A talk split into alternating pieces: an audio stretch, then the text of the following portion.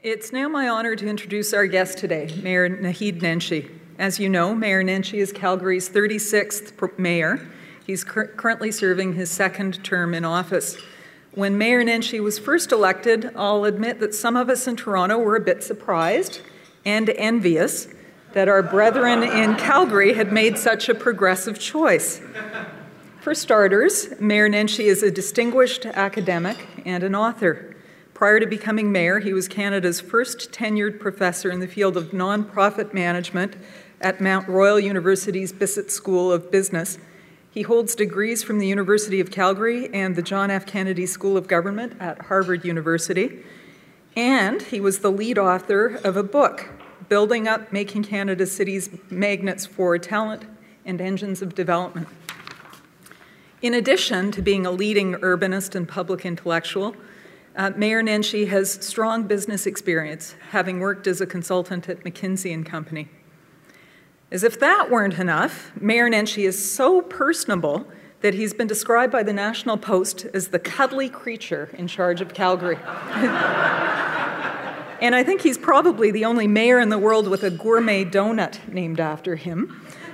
Not just any donut, but the hipster's preferred choice, salted caramel.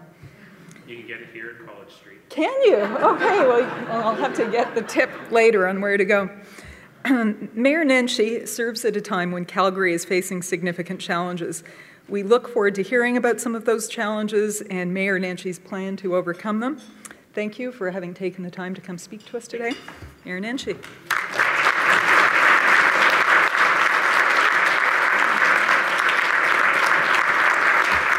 Well, thanks very much, Andrea. What a pleasure to spend some time with you. Um, before I begin, I think we have a short video presentation. I say stuff like that, and magic just happens on the tech side, so let's see if it works.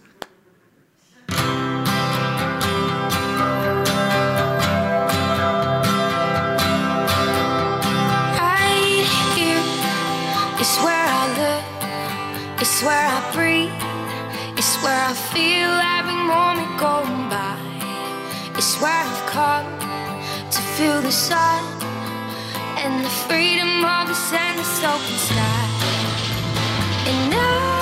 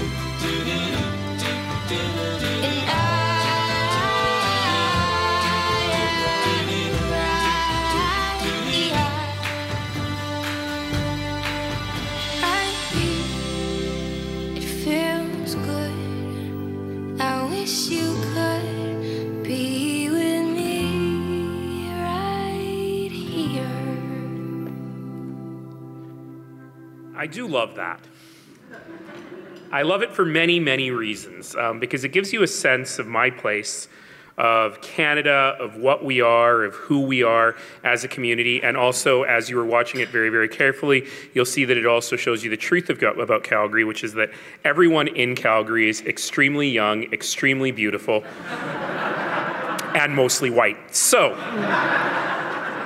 I do tease my colleagues in Calgary Economic Development about that last bit on that video every now and then. But it is a great pleasure for me to be here with you today. And a special thanks to a great Calgary company, Enbridge, uh, for sponsoring today. So thank you through you to your colleagues.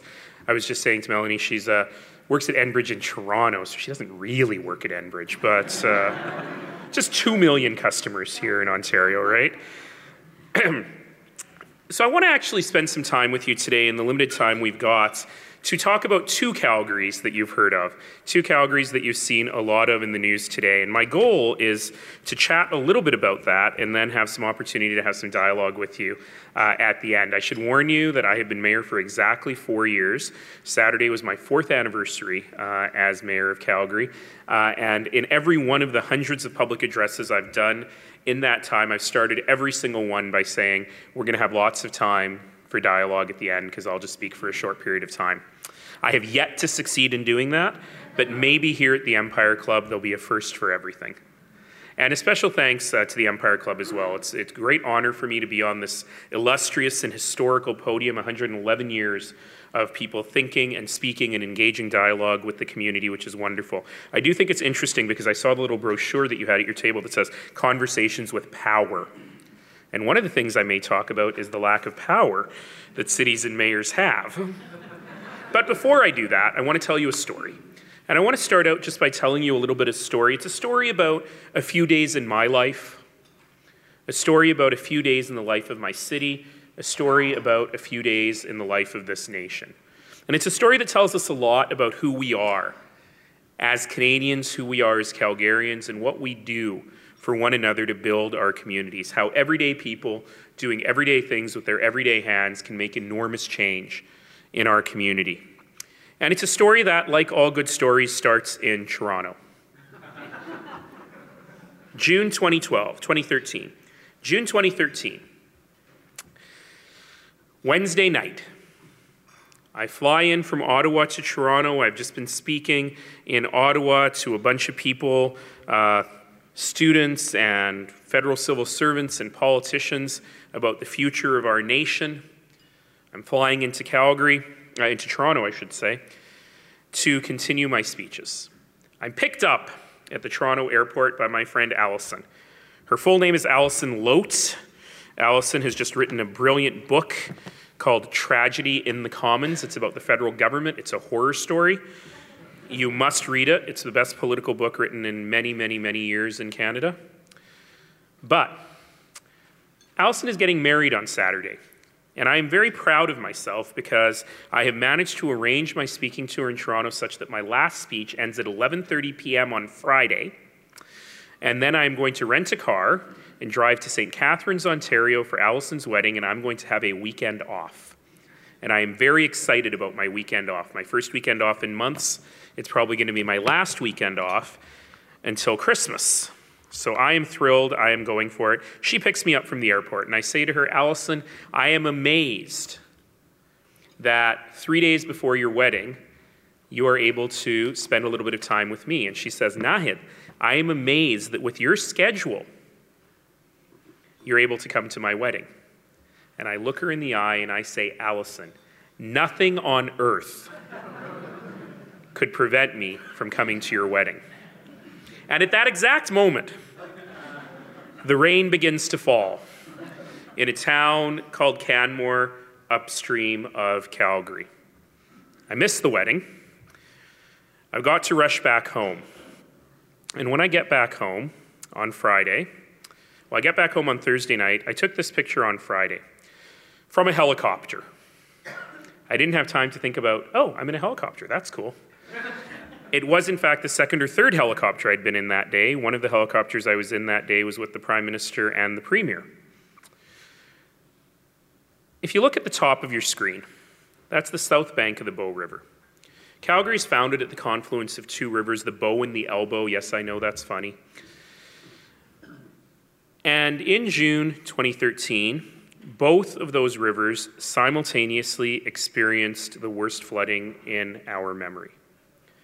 The Bow River, which you're looking at right there, on a nice summer's day, will typically run at about 300 cubic meters per second.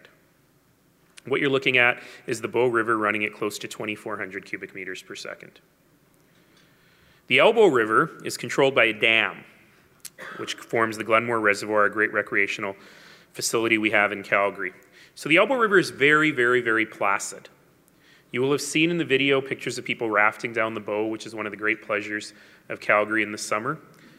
The Elbow is very placid, and people will float down it on air mattresses and wading pools, uh, Canadian Tire $10 rafts.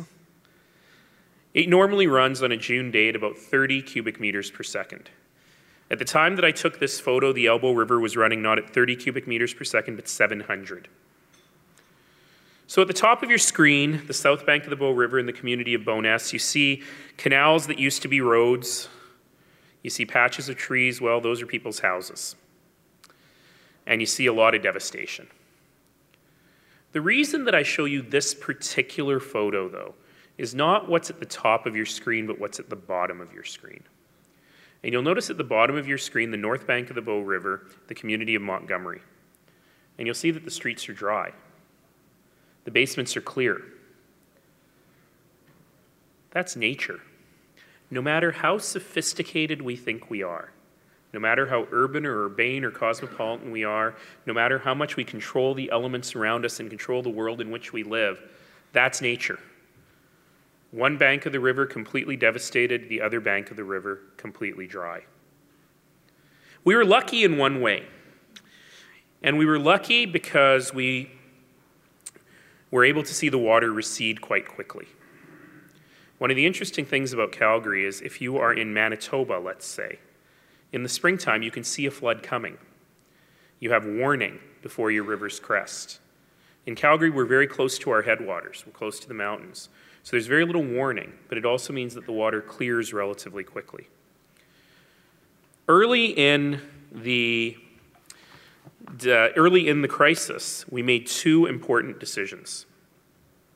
The first important decision had to do with communications, and it was that anything that we knew, everybody would know. Unless there was a compelling public safety reason to hold information back, the public would learn everything we knew when we knew it, and we would use every possible medium in order to get that information out to them. If there was ever a reason to hold back information, then that decision had to involve me personally, and we had to have a discussion about it, and we never did. We never actually held anything back. The second decision that was very controversial in emergency management, but I think critical, came as the waters receded. And as the waters receded, we realized that there was a very human need for people to see their homes, to see what damage there was, if any, to make plans for the upcoming weeks and months for themselves and for their families. The problem was that we really couldn't let people back in their homes until every home had been in, inspected. Keep in mind that this was a giant evacuation, probably the largest peacetime evacuation in Canadian history 35,000 homes, 100,000 people. So, how are we going to do that? Well, what we did is we defaulted back to my core political philosophy. People always ask me if I'm left wing or right wing, and I always say I don't know what those things mean, because I don't know what those things mean. But I do have a core political philosophy. And my core political philosophy is just this people aren't stupid. Citizens are inherently smart, citizens are inherently good, citizens will do the right thing.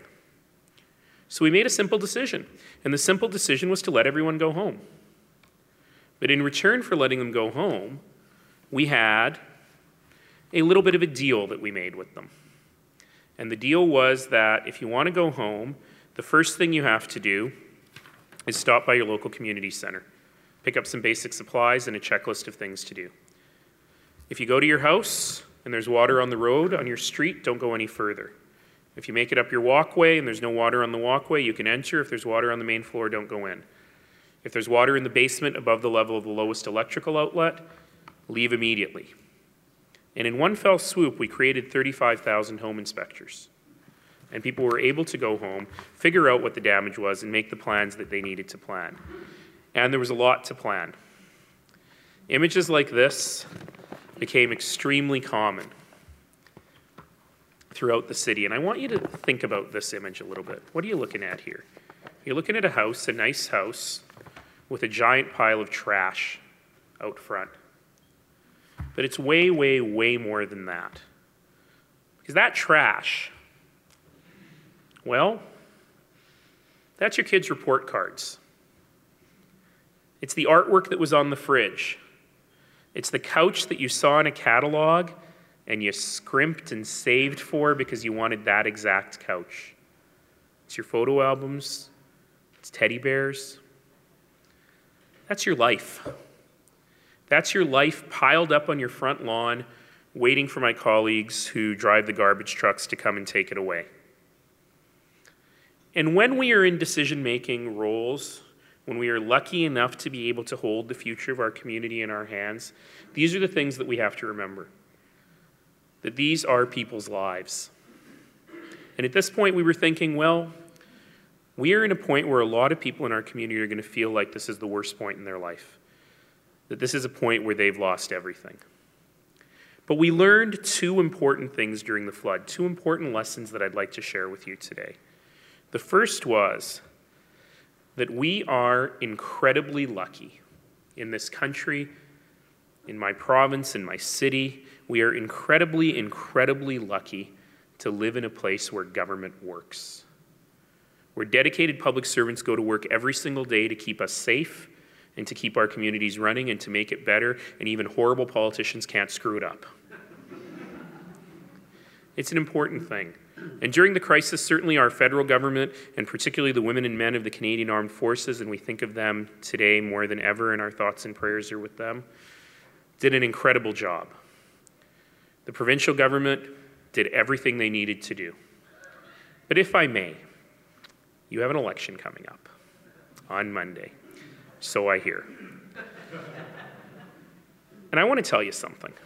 At the City of Calgary, I have 20,000 colleagues. 20,000 people who go to work every single day. They drive our buses. They keep our water safe. In keeping our water safe, they gave us a privilege that a billion people in the world do not have, and that is clean, fresh, safe water every minute of every day. And by the way, during the flood, we never had a boil water advisory. They fix our roads. They look after our parks and our recreation spaces. They are the first on site when there's an emergency. They keep us safe every day, and if I may, God bless the garbage men. Driving those giant trucks up and down the flood impacted streets for 17, 18, 19 hours a day, just trying to bring a bit of normalcy and a bit of cleanliness back to the community. We are very, very lucky that we live in a place where public service is an honorable profession and people go to work in it every single day, and we should be grateful for that. This picture that you're looking at now is our LRT system. Hey, did you know LRTs work? Anyway,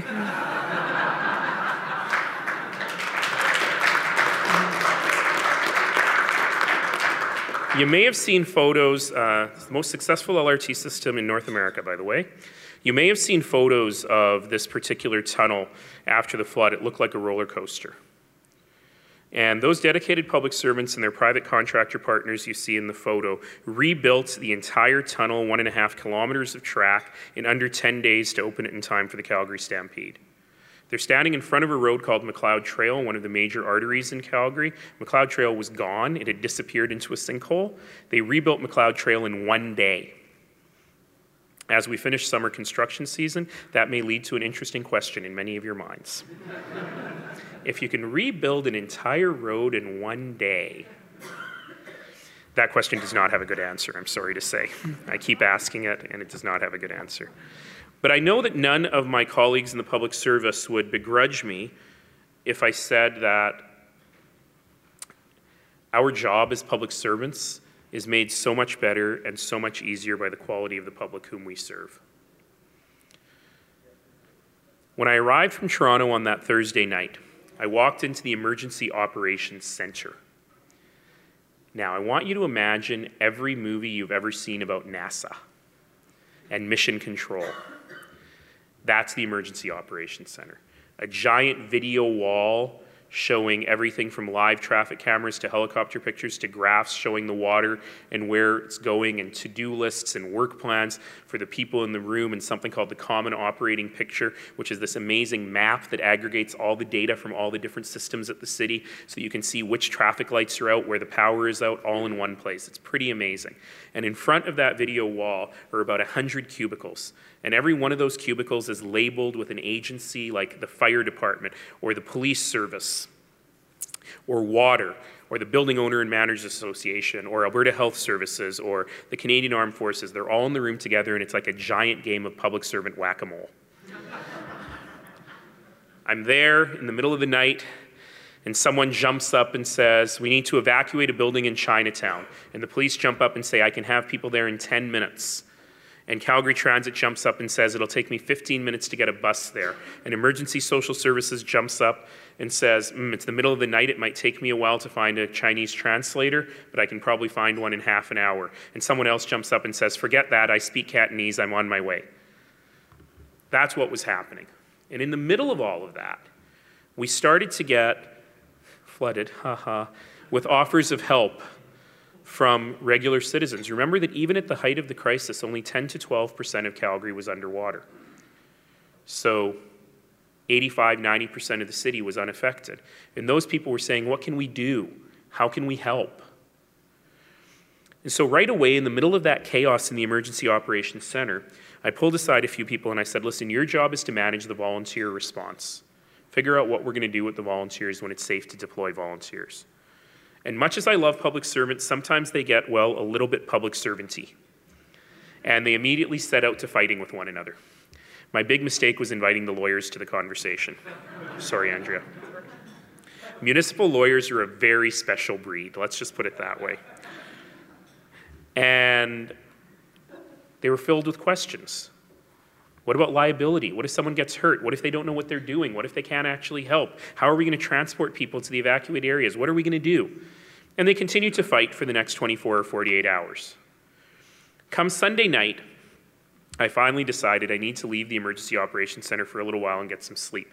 So, in the wee hours of Monday morning, Sunday night, I went home to get some sleep. I woke up a few hours later and I hear on the radio the City of Calgary would like to invite anyone who wants to volunteer to come meet at McMahon Stadium in two hours. And I sit up in bed and go, What?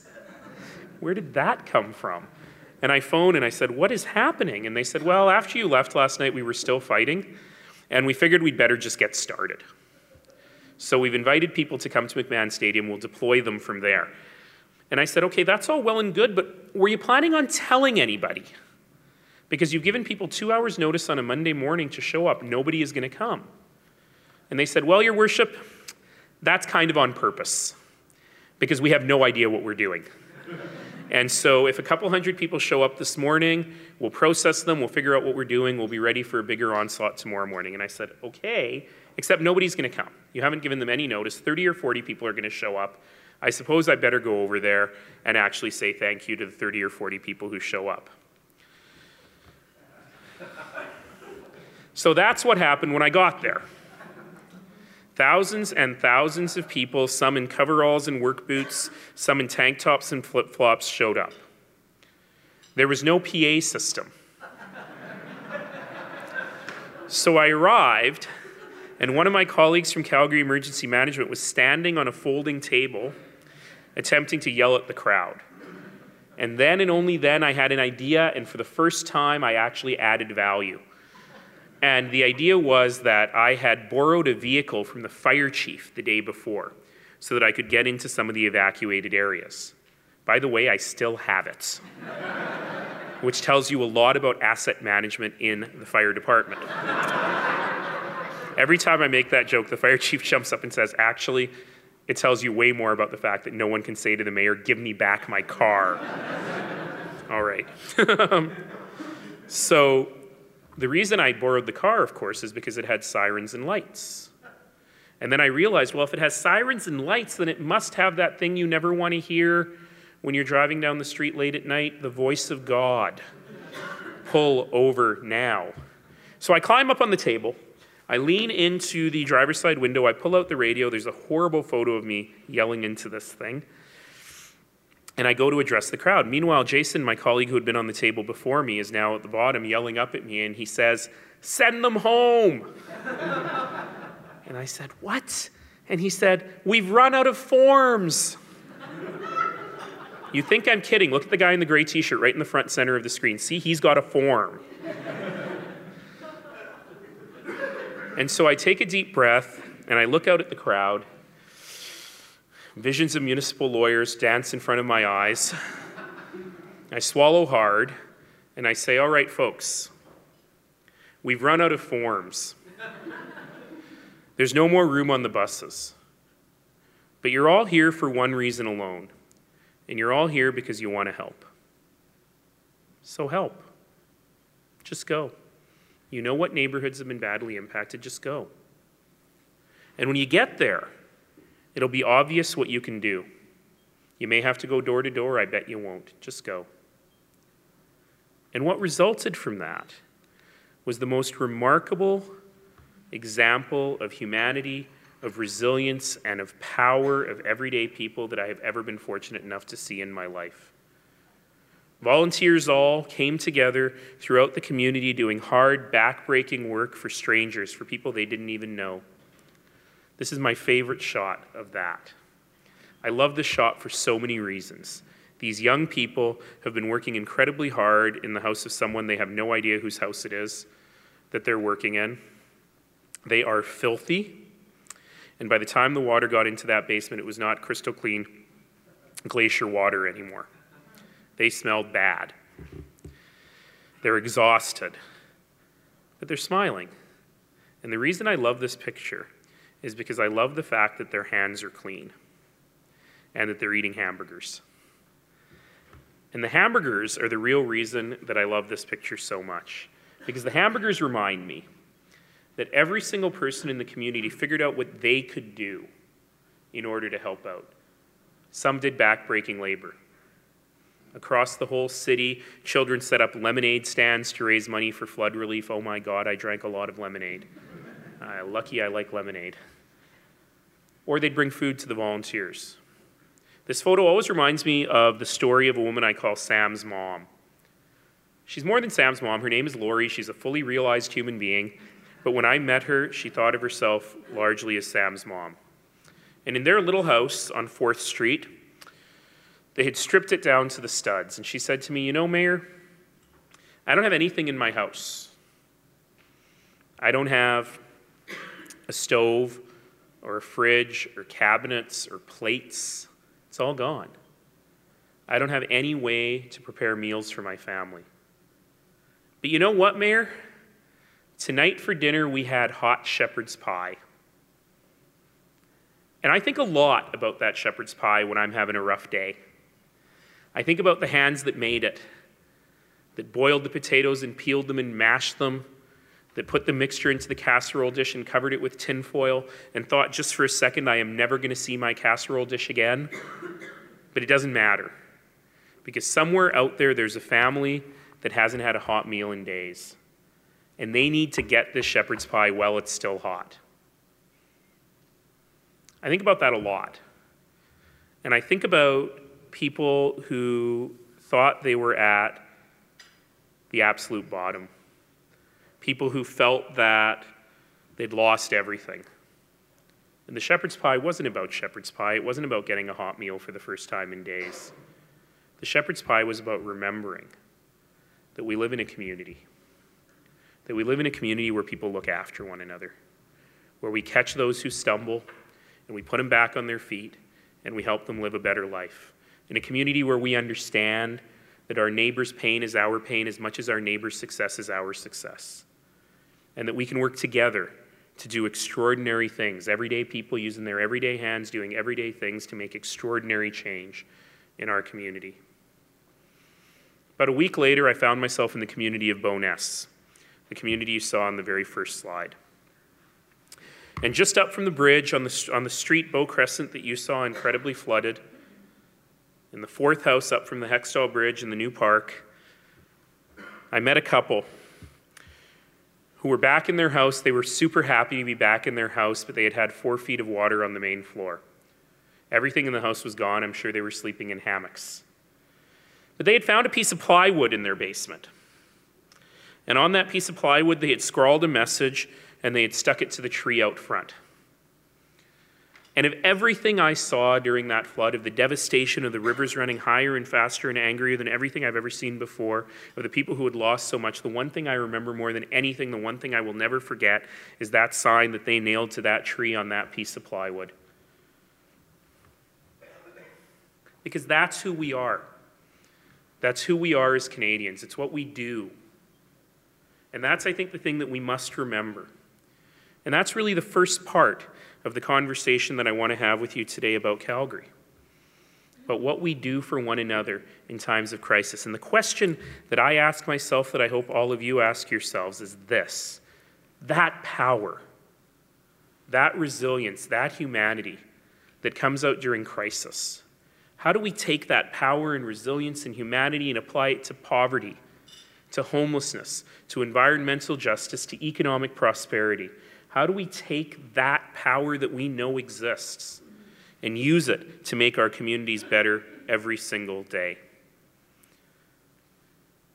What we know is that building strong communities builds a great nation, and that building strong communities means that no matter what is thrown at you, you have resilience, and you are able to move on that resilience. And that's the second part of Calgary I want to talk to you about today. The second Calgary that you've seen in the news. And that is the Calgary that is the economic engine and the driver of this country's economy. And I don't want to go too much in on it. I will do a lot while I'm here in Toronto, but not so much with you guys today. But I do want to tell you a little bit about where we are right now. Right after the flood, we launched a campaign that you might have seen called We're Open. YYC, Open for Business. And there are some folks who think we're still underwater. We're not still underwater. We're mostly back up again. But even with that flood, even with that disaster, Calgary had the strongest urban, has had the strongest urban economy in Canada during the last decade. We're going to stay on top, according to every forecast, at least until 2017. 2017, by the way, is when my second term as mayor ends. So after that, who knows, I may be back again. 10% of all jobs in Canada last year were created in the Calgary region. It's amazing for a, a place that has a population of $1.2 million uh, 1.2 million people rather, less than 4% of our population. We do have a chronic labor shortage. That's one of the reasons I'm in Ontario right now. We are expected to increase the demand for workers in Calgary by 200,000 by 2020. So I'm here talking to a lot of young people. I am trying to steal your children. Um, about considering great job opportunities in Calgary because I think that we as Canadians owe it to ourselves to ensure that Canadians have great jobs in Canada, that they have wonderful opportunities in this country. I'm very pleased about the diversity of our economy. I, always one thing that always shocks people in Toronto is how Calgary has become increasingly a major global financial center. Every investment bank in the world has offices in Canada. Two of the largest banks in the world have opened up branches in Calgary um, in the time since I've been mayor, the Industrial and Commercial Bank of China and the Bank of China. We're excited to have them there. I am waiting, and I see some bankers in the room today and a couple that I know pretty well. I keep saying that I'm waiting to see which of the five Canadian banks will be the first to move their headquarters to Calgary. Three of them have the names of other cities in their name, but that's okay, we'll take them anyway. I was with one of them the other day and I said, Calgary Imperial Bank of Commerce. Nice ring to it. Anyway, but that is very true. You'll be interested to know this, most people don't. Canada is a major energy player in the world, but not really that big. 3 to 4% of world energy production, oil and gas production, comes from Canada. But anywhere between 12 and 20% of the M&A deals actually come through Canada. We punch way above our weight in the energy financial sector, and most of that work is in Calgary. And so this is actually a very interesting thing. When the Chinese National Overseas Oil Corporation, CNOOC, bought Nexen, you'll remember that story. If you talk to the CNOOC executives and you say, why did you buy Nexen? They'll say, well, you know, we love the company, we love the people, we love the assets at Nexen, But in reality, we needed to have a presence in Calgary. We needed to be part of the deal flow that goes through that city every day because we needed to be part of understanding that and to be a fully integrated global energy company. Another thing that'll surprise you Calgary has the largest number of tech startups per capita in Canada, not Waterloo, not Toronto. Uh, 5,300 tech companies, and we're in, attracting people from around the world. Why does that work? And this is where I'll finish. People in Toronto are always surprised, and uh, I love to remind people in Toronto because it always surprises people that the Alberta oil sands not actually located in Calgary. Let you think about that for a minute. The Calgary Tower not actually an oil derrick. In fact, the oil sands are pretty far away. For me to fly to the oil sands takes almost as much time as for me to fly to Toronto. So that should lead, to, it's straight north. So that should lead to an interesting question in your minds. If they're so far away and you got to fly there, then why are all those head office jobs in those glittering office towers in downtown Calgary? They could be here, but more likely they could be in New York or Houston or Shanghai or Dubai. Why are they in Calgary? Simple reason people like to live there, and people like to work there, and people like to invest there because it's a terrific place to live and work and invest. And that means that the kind of investments that we make in the urban fabric, in things like art and culture and sport and recreation and a great public transit system, did I mention LRT's work? and vibrant public spaces, all of those are not soft investments. Those are hard edged economic development investments in building a community that will attract that top graduating environmental engineer from Shanghai. When she's thinking about where she wants to live in the world, to have Canadian cities on her agenda is something we must do as a nation. And that's why making investments in our urban fabric and in our cities is incredibly important. But there's more to it than that. It's not just the Rocky Mountains nearby, which are awesome or the Alberta Ballet, which is amazing. It is, in fact, about a certain spirit and a certain, a certain understanding of who we are as a community. And sometimes I use the word meritocracy to describe that. Calgarians have never believed or cared about where you went to school or who your daddy is or what your last name is. What we care about is are you smart? Are you willing to work hard? Do you bring the best of you to the table? And if so, we as a community, just like we have a responsibility to help people succeed at times of loss, have a responsibility to help you succeed in business. And that, for me, is the most important thing we can do. We're very lucky here in Canada. We're very, very, very, very lucky to live in the best place in the world. And the reason it's the best place in the world is because we have created a society, and you see it nowhere more than you do in Calgary. We've created a society where it doesn't matter. Where whatever you look like, wherever you came from, however you worship, whomever you love, every single person in every single corner of our community has the opportunity right here, right now, to live a great Canadian life. That is a big deal. It is something that is not true in most places in the world. And together, everyday people using our everyday hands, we have to continue to fight for that promise in our community in Calgary, in Alberta, and throughout this great nation. To fight for that promise that every single person will continue to have the ability to live right here, right now, that great Canadian life. And I hope that all of you will continue to fight for that for everyone. Thank you very much. We probably have time for two questions.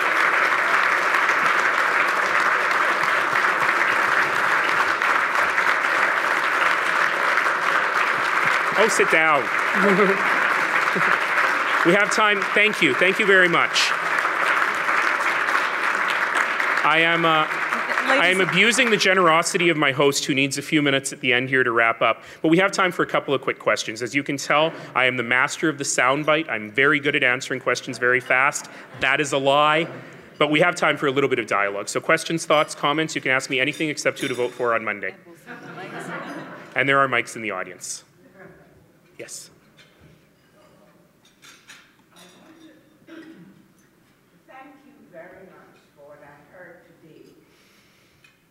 It is the essence of the word community. It means C-O-M-M-O-N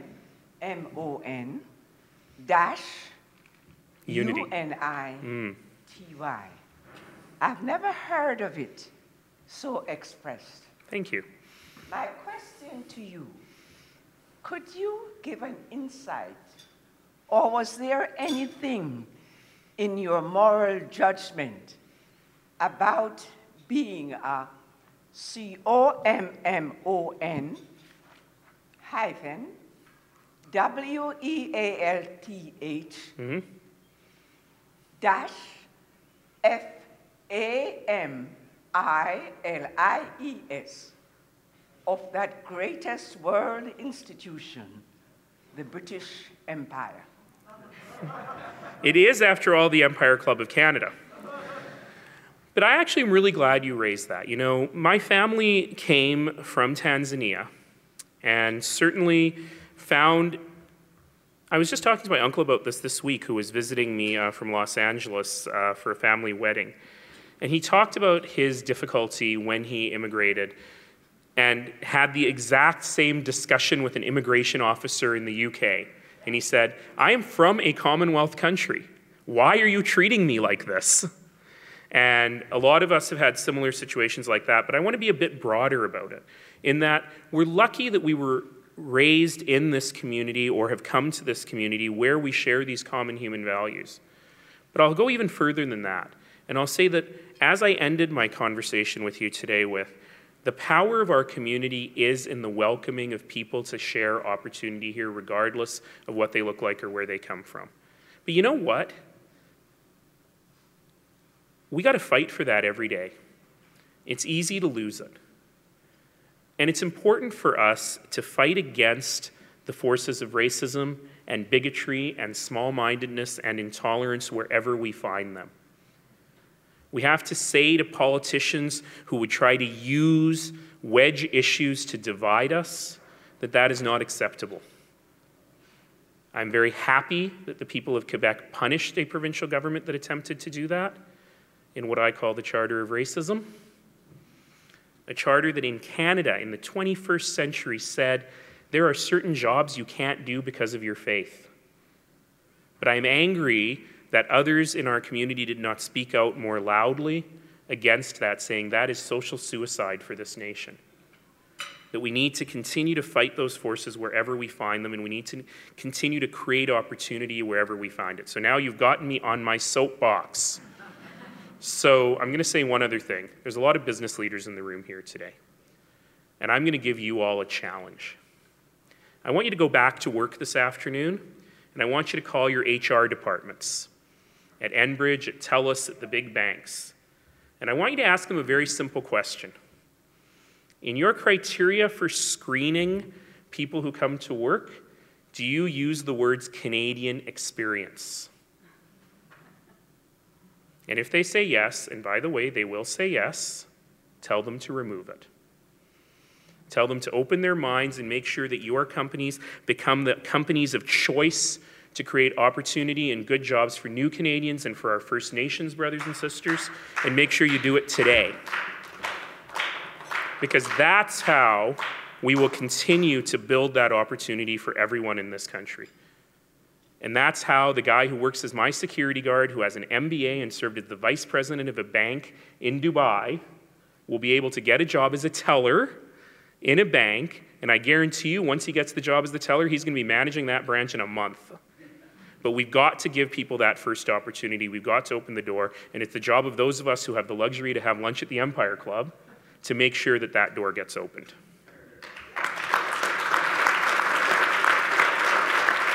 One more question? One last question. I could stay here all day, but I'd probably get in trouble. Any last questions? I can't actually see out there.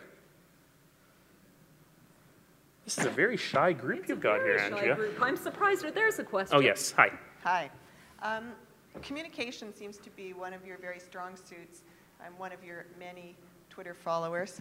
Um, Can you talk about Twitter and how you've used that? Sure. um, To get your message out there, uh, I'm- in addition to the lost cats? I'm very happy. I lost a lot, lot of lost pets.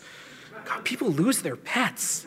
I've never had a pet in my life, and I just don't understand how so many go missing all the time. And if you don't follow me on Twitter, you'll understand that 25% of my Twitter feed is lost cats, especially.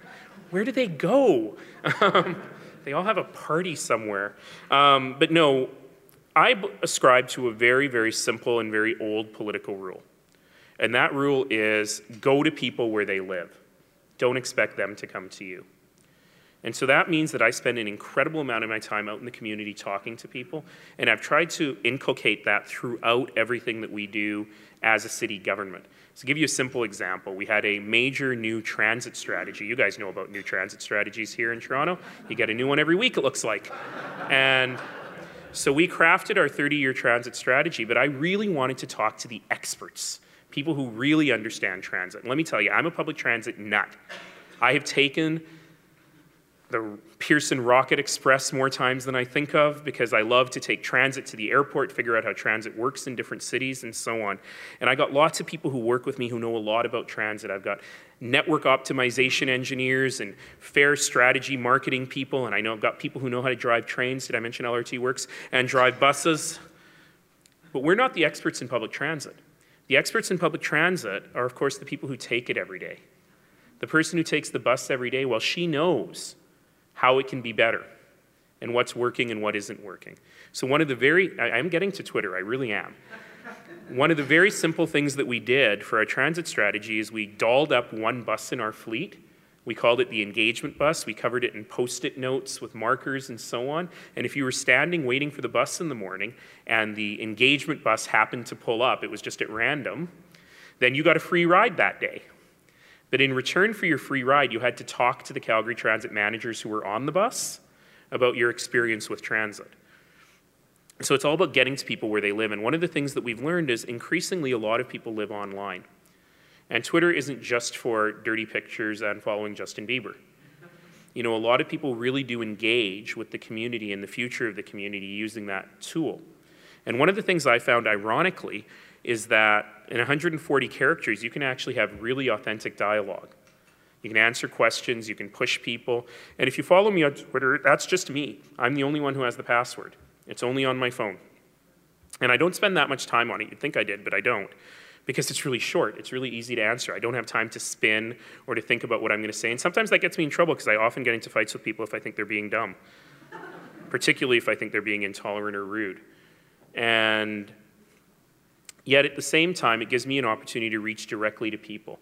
Now, I'm probably at the scale where if it was much bigger, it would be hard for me to do that on my own. I've got about almost 200,000 Twitter followers now, uh, and none of them are shy about where's my cat?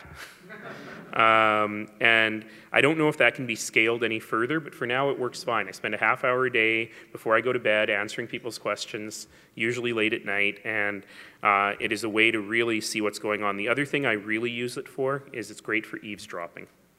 So if you really want to know whether issues are resonating with people, what people are really talking about and thinking about, spending some time to see what they're talking and thinking about online is very good as well.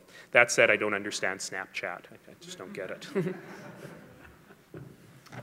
Thank you very Thank much. Thank you.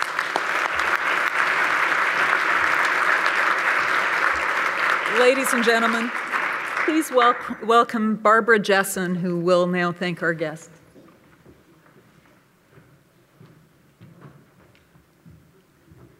Thank you, Your Worship. I just want to say that as a new director at the Empire Club, it's a very humbling experience to have my first remarks follow Mayor Nenshi. uh, I don't think I am breaching any um, protocol in noting that there has from time to time been a degree of rivalry between Eastern and Western Canada, with our two great titans of power, Calgary and Toronto, leading the charge. It has occasionally provoked some alarming, nation trembling moments. And no, I'm not alluding to that now famous battle cry suggesting that the East could face the impending winter storm without assistance from Western Canada. I reference the event that occurred in this very place, the Royal York Hotel, when in 1948 the Calgary Stampeders won the Grey Cup and supporters rode their mighty steed right into this bastion of Eastern pride. And they had the temerity to repeat the performance in 2012 at the 100th anniversary. The jostling for dominance by the forces of an industrial based marketplace versus an oil rich natural resource economy has reached epic proportions on occasion. But as Andrea alluded to, I don't think Eastern envy has ever been more intense than in 2010 when Calgary elected uh, you mayor. Four years later, Calgary has re elected you, a man who shared a Young Leader Award from the World Economic Forum in 2011 for your innovative ideas on urban planning, and who was ranked the second most important person in Canada, next to the Prime Minister, by Maclean's 50 Top Canadians for 2013. Mayor in 2008, just two years before you were elected, the United Nations declared that for the first time in the history of mankind, we became primarily urban an urban species. Today, city states are perhaps the key political force driving economic growth and social policy.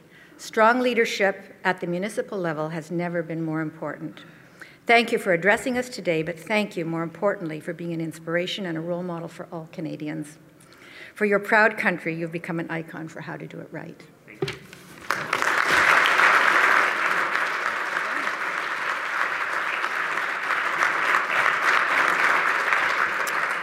So I'll close today by thanking our, our very generous sponsors. Thank you to Enbridge Gas Distribution Inc. and to the Calgary and to Calgary Economic Development.